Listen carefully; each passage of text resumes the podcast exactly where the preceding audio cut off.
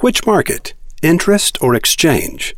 The Monday Morning Memo for January 11th, 2010. Transactions can be immediate or transactions can happen over time. The purchase of a flashing blue light special is an immediate transaction. I give you something, you give me something. Now we're done. Transactions like these indicate an exchange market where customers are in transactional shopping mode. Make no mistake about it, big things can happen fast when you make the right offer in an exchange market. The danger of an exchange market is that customers can be lost as easily as they were won. You might sell 10,000 customers in two hours, but these customers were never attracted to you. They were attracted to your product and its price. If a different product comes along, or the same product at a better price, they will become someone else's customers. It is extremely difficult, but not impossible, to build a strong company using the methods of an exchange market. Kmart thought they knew how to do it. They were wrong. Kmart and Walmart are two of the case studies we'll reveal in our upcoming class, How to Make Big Things Happen Fast. If you want to leap forward in 2010, you really need to come. Growing a fruit tree, winning the heart of a woman, and building a brand happen over time, like putting money in the bank and receiving interest on it. Things that happen over time indicate an interest market and rely on exponential little bits.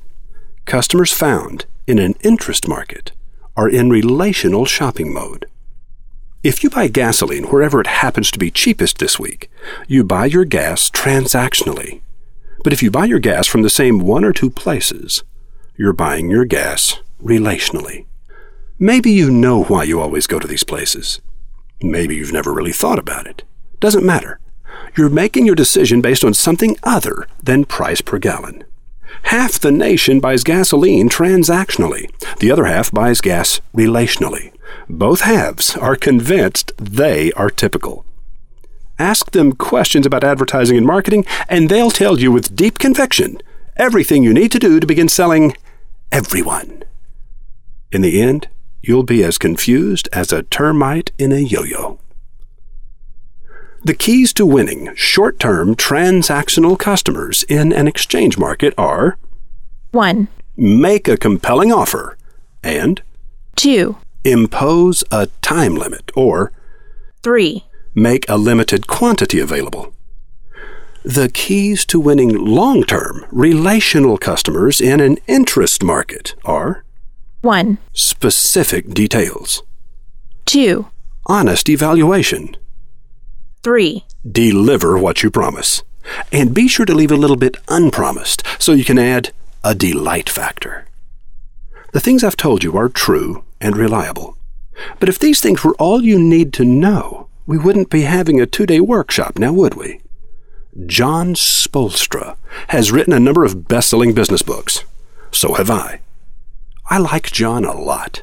His talents and preferences are exactly the opposite of mine.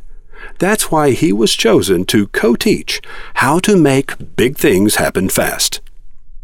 Would you like your company to be one of the five that Jon and I develop to show the rest of the class how it's done? Between the two of us, Jon and I have spent hundreds of millions of dollars in countless real world experiments over a number of decades. These dollars and years allow us to separate good ideas that ought to work from the good ideas that actually do. A smart man makes a mistake, learns from it, and never makes that mistake again. But a wise man finds a smart man and learns from him how to avoid that mistake altogether. Be the wise man.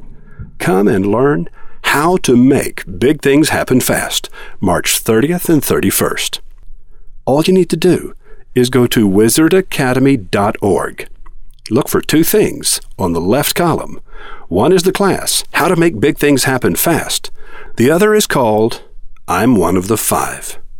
That's how you can sign your company up to be one of the five test cases Jon and I will get involved with. We'll see you when you get here.